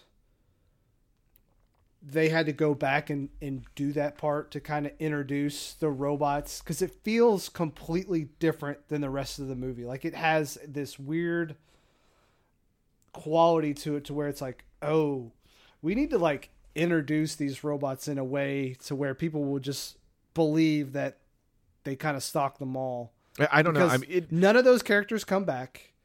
Um, well, they were supposed except to. for the well, the father, I believe, stands up and says like, "How do we know? How are the robots going to know who's a good guy and who's a bad guy?" yes. You almost think like they're gonna like make another racial joke or something, but they don't. You're like, okay, good. Yeah, that But that, yeah. that beginning's a little, but the beginning tries to go for full comedy because as they're going through the credit sequence and you're getting the score, you get to see elements of, of the the whole mall, um, and they're they're trying to do some slapstick comedy. You know, with the woman in the tray of all the coke and pizza and spills it at the end, and Yeah, I mean, I think it sets the tone up for don't take this too seriously. I think the comedy, like that line, it's like, nope, that that doesn't work. Uh, It didn't Yeah. work for me. It didn't work back then. It definitely doesn't work now. I hope that guy didn't ad lib that line or Uh, like that. well, I think they did. I think those Oh, those God. two, um, if I remember reading it correctly, um, they ad libbed most of their dialogue. And there was a whole, and I don't know if you watched this on the Blu-ray. There was a whole script sequence that was supposed to involve those two. Get this, um, there was supposed to be a scene. I don't think they ever shot it, but those two were sneaking a horse into the mall yeah. um, for their restaurant because they were going to grind it up and sell all the it. meat out, and the robots kill them. Um, Which would I would have liked to see those two people die, uh, me too. Um, you know that, but that- like the Godfather esque horse death in that movie, like I don't know, yeah. don't need that. Um, Um, it- like I said, if you, you get through the first few moments, the, the the first part of this film up through the credit sequence, I I do think anybody who watches this now would kind of go, "What are Brad and Troy recommending?" yeah, Um, but you got to get through it because once you get um, the the main cast in there, they introduce them, and you know, really, you get Kelly Maroney. She's fantastic in this, um, and and even Tony O'Dell. I mean, those are your two lead characters. That's when the movie kind of finds its pace, finds its Yeah. charm, and and like I said, that's what elevates this film. It's that cast takes sort of a pedestrian, goofy script, elevates it, and then even the script makes some choices that you don't expect for this type of film. Um, but you can go on and on, and just it, you can have a blast with this film. Uh, kind of saying, "Hey, in the '80s, did all the chefs like smoke cigarettes over the food?" I mean, there's there's all these things where you're like, "Wow, did, did that really go on back then?" Um, I I guess I don't know. I mean, the the fact that they had a now I got to ask you this, Brad. They did they have a locker room or something attached Yeah, to had- the restaurant, or I was that part of the? I've asked many of people, do you ever remember a mall having a locker room? I think Like- there was a fitness center in the mall because I remember seeing that. But the way they cut it and splice it, they're getting off work, and it makes you think that there's a shower and locker room at the mall restaurant. I don't Yeah. think that's supposed to be the way it is, but um, no, I just uh, it, this this film it it's cheesy, it's goofy, it is an '80s time capsule, but uh, it it's fun, man.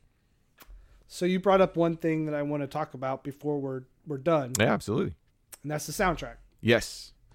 Um, It's actually really good. It's actually got some really cool '80s kind of electric. I Chuck mean, Chuck Cirino.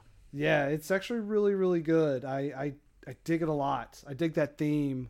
Um, It's it's Yeah. all synthesizers w- with robotics. I mean, it it's very original. It's very cool. It plays throughout the whole thing. I mean, you, you hear it in the opening sequence, but it shows up um, through all the dramatic elements. Um, I I do really dig that original score. And again, since uh, I feel like I'm just promoting the heck out of this Blu-ray, if you get it, you get an isolated score track um, with it as well. So if you just want to listen to the to the chopping mall score, it's on the Blu-ray. so do you have this on vinyl, Troy? Do you have the soundtrack on? Vinyl? No, I don't. Um, I if Oh. the, if it's on vinyl, I, I I'd probably buy it. I don't know. Um, It actually is. Um, oh, really? It's actually really, really. I have it. It's uh, Waxworks put it out. It's really pretty spectacular. So did did Yeah. you get through all the special features on? I I got through just almost all of them. I got. Yeah, I didn't get to the I, commentaries, um, but I no, I there's, wasn't. there's three comment three sets of commentaries on here. The one that interests me is the historians and authors Nat, Nathaniel Thompson from Mondo Video and Ryan Turek from Shock Till You Drop do a whole commentary. But they have cast, crew, writer, director. Um, man, there's so there's so many good things on this thing. What a great release! Uh, yeah, I think the I think that little Blu-ray is nice. Um, and like again, it, it it actually looks halfway decent. So For a 16 Um, millimeter film, heck yeah, it does. yeah. Time for the question. Yeah. Is it?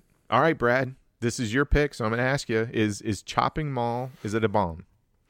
Uh, it is not a bomb. Yes, And- and- correct. Look, Troy, this movie is so much fun. It is. Um, it's ridiculous. It's stupid, but it's actually got a little bit of charm to it. And again, you're in and out in less than 80 minutes. So I know I'm breaking my rule where I'm saying that nothing under 88 minutes can be any good, but Yeah, you shouldn't have It's a- thrown that roll out so Yeah, early in the game there. but it, it's fun. Um, you know, this is one of those movies that I will probably watch almost every year during October just to kind of let it wash over me a little bit and see that head explode every time because it's so great. It's so great. That head exploding is so good. I love it. I, I feel like people are worth the price judging us admission. so poor. I mean, they're just they, Yeah. we're horrible. People, but I- it is so much fun. That's what horror movies are, man. It's Yes. like, okay, how scary are the scares? What are the deaths like? You know, Yep. like we always talk, you know, that always, you know, one of my favorite death scenes in any movie is when uh, I think it's Friday the 13th part. I don't know which one it is, but he takes the girl that's sleeping in the sleeping bag and just beats her against a tree. And you're like, okay. Wasn't that um, Jason X like when he was out of space, out in outer space? They're doing No. the yeah, they're doing the the camp simulator, and so Oh, takes the lady in the sleeping bag and is just bopping her up against a tree or something. but yeah, you know, and, and so so yeah, this movie is ridiculous, but it's also fun, and you know, you're introduced to like eight of these, you know, kind of disposable people, and you know, one of them is getting out, and maybe two, but there's going to be a pretty decent body count, and there is, so not a bomb, Troy. I, agree 100. percent Not a bomb. I, I think I think you pegged it. It there's a charm to this thing um, that is infectious and it's a lot of fun. Uh, I would encourage you. Well, even if you don't have a group of people, like-minded people that can sit down and enjoy this and, and laugh at it, but um, really appreciate it. I, I think it's it's a great solo viewing too. Um, Yeah, and it's, what's funny is I've gone back and watched different segments of this film, and then ended up like watching half of it through and through again. But I should have just sat down and just watched it all again. yeah. I think you can skip that first part. To be Uh, honest, Yeah, you get you get through the credits. Like I said, that's the only bumpy part. Just get through the credits, and once you get the main cast on there, the rest of it is fantastic. yeah, then you literally have like 66 minutes left. that's uh, that's true. No, it's it's it's a little piece of '80s charm. Um, it's a fantastic way to I think kick off Spooktober. Um, and like I said, when uh, when the month is over and we sit back and and look at all the films we talked about, I mean, this is definitely I think going to be the most fun of all the movies we're going to pick, in my opinion, because it's just it's a blast. It, it's your horror comedy um, pick for Spooktober. All right, Troy. Yes. So let's can we break the fourth wall just a little bit? Go ahead. Sometimes when Troy and I pick films, it's not really a surprise Right. um, because we have to do some planning. we have a whole list. yeah, and you and I are dumb. We're dumb, Troy. Yeah, we are. We like to, we like to have physical stuff. Yes. Um, and when I watch something, I don't, I don't know how about you, but with me, it's like, okay, I have a really nice setup in my basement to watch movies. I'm going to do that. And I like to put in a disc and I like to boot up my projector. And I like, I just like that feeling.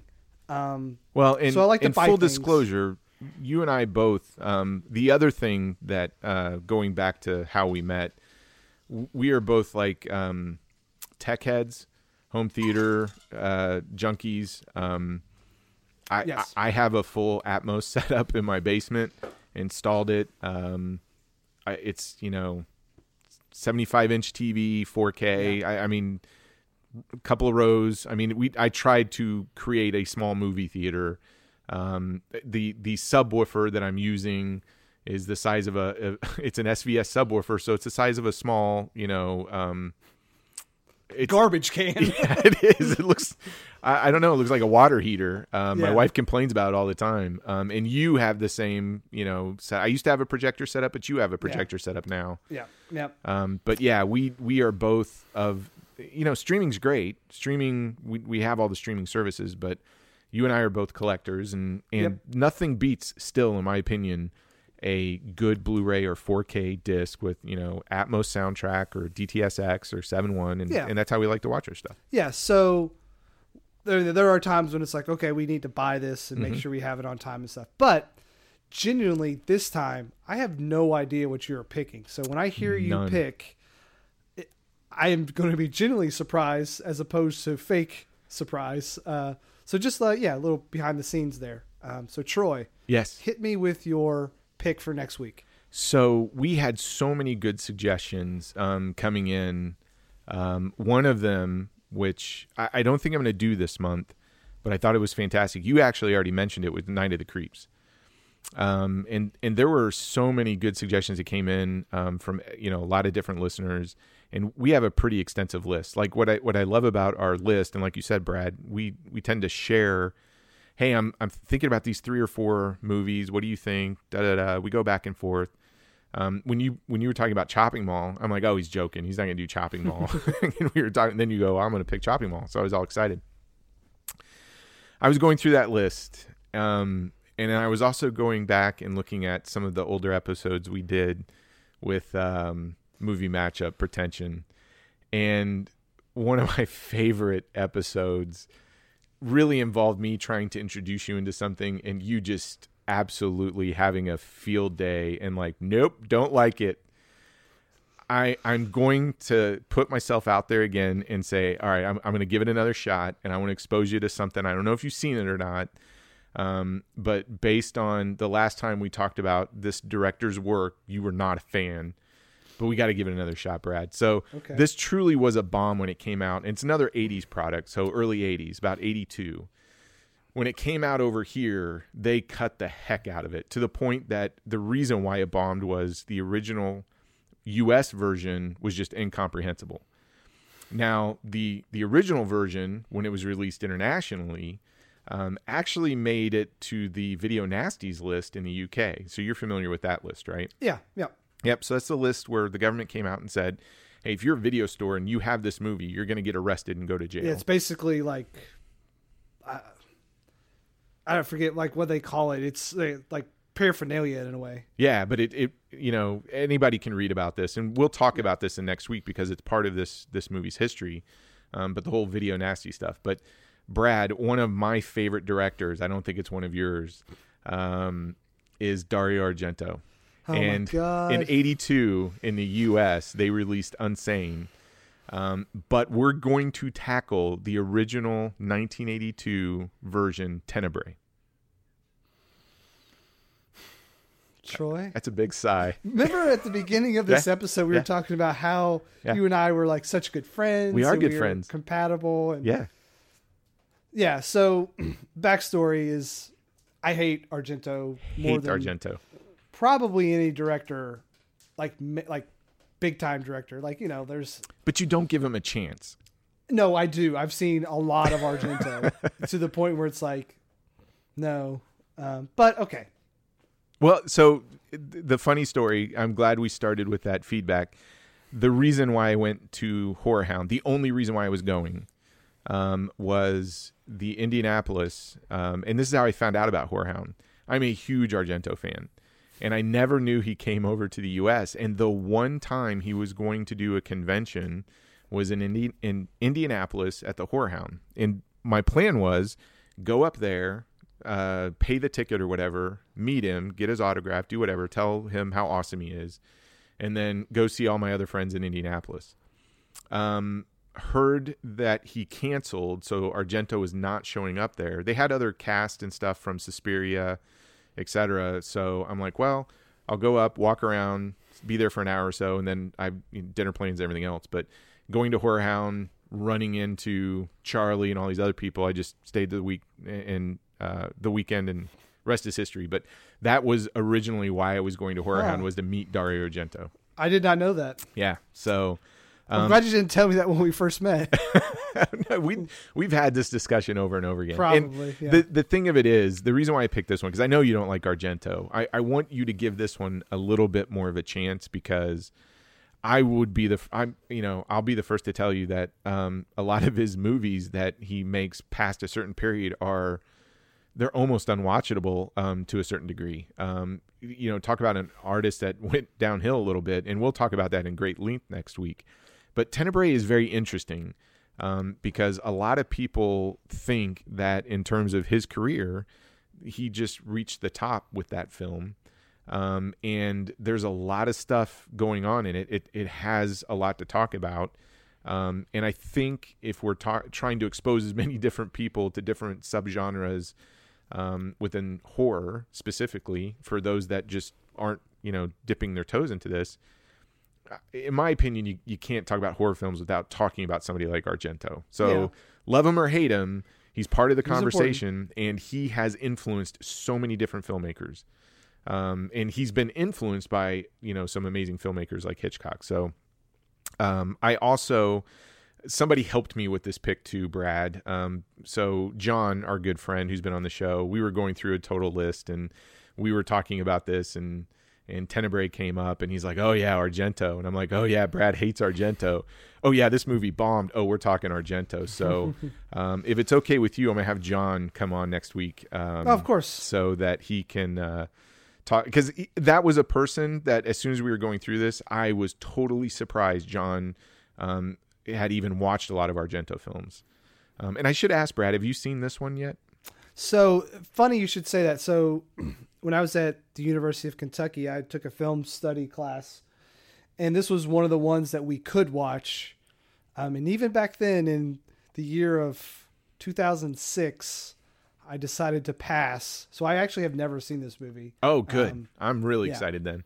Yeah, And for those I've playing, seen quite a bit um, because of you, yes, but uh, no, this is be my first watch. um, I'm You I'm super said excited. it's on Shudder, right? Yeah, I was looking around. I couldn't, you know, see for rent or buy on Vudu. I, I don't know if it's on Amazon Prime. I know it's not on Netflix, but Shudder. Anybody who has a Shudder subscription, um, this is on there, and uh, highly encourage anybody. You know, if if you really like horror mo- movies, Shudder has everything, and even the stuff that they're releasing now. I mean, talk about international films galore. They they have tons of stuff.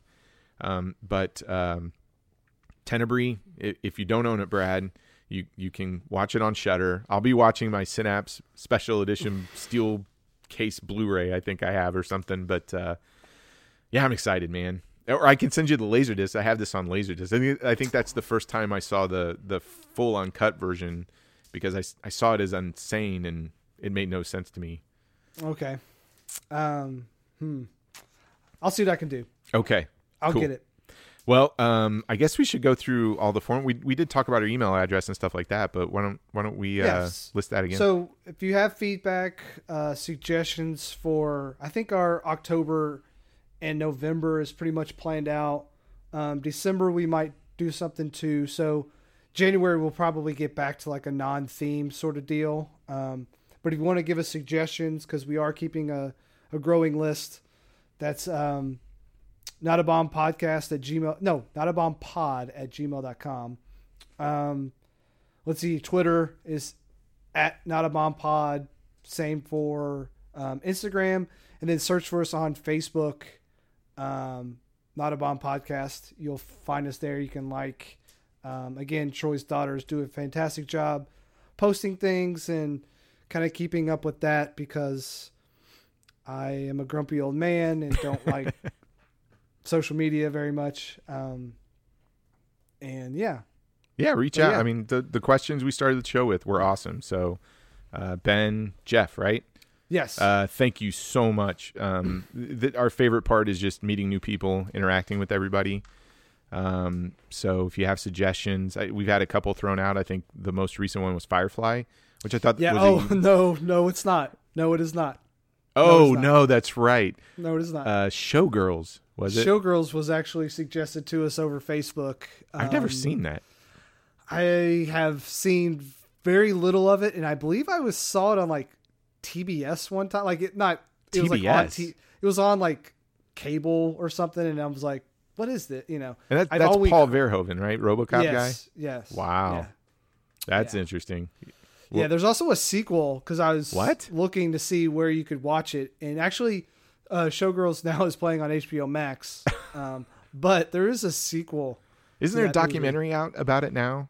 I think so, or something like that. But so we'll have to add it to the list because we asked people for suggestions, and Hey, we got it. someone said, "Let me know when you're doing Showgirls," and that was all they said. And I'm like, "Is this guy a pervert?" I doubt it. Well, what's funny is um, a lot of people that we know, uh, they actually rank that as like one of the best bad films they enjoy watching. yeah, Um, and I do know it has a huge cult following because I, I know there's that recent documentary. I think it came out this year. Um, so I, I wouldn't be opposed. Uh, I've never seen it. Um, and I'm more interested in films like that when they have a lot of behind the scenes stuff going on. yeah, Uh, and apparently that one is is uh, is filled to the brim with a lot of different stories and making of and the release and everything say. else. So that would be an interesting one. Um, yeah, we'll add it to the list. See what we come up with. Uh, yeah. Okay. Uh, what else we got, Troy? I don't know, man. It, it- Chopping Mall. Go go buy it, um, rent it. Uh, it's easily you know accessible, and uh, let us know what you think of it. You know, um, we hope you can add it to your Halloween watch, and uh, we're excited this month to, like I said, introduce you to a bunch of different genres. We're not going to stick. Uh, we we debated, you know, do we just do '80s horror, etc. But I think um, Brad and I are picking things that are from a bunch of different decades, uh, you know, a bunch of different subgenres. Um, Yeah. And we hope you like it. So, and November um, is going to be Turkey Month, right? Yeah, so films that are so good or so bad they are good. Yep. So It, it'll be look out fun. for that. Yeah. All right. Well, this was uh, Brad once again. You knocked it out of the ballpark with this pick, man. This fantastic. Thanks, man. That was awesome. As a former baseball player, I appreciate that. awesome, man. All right, well, folks, if you're listening in the morning, you're listening in the evening, thank you so much. We're extremely appreciative, um, and I hope you are having an awesome day. We'll uh, talk to you next week when we jump into some Dario Argento. So have a good morning or evening. Thank you. Have a nice day.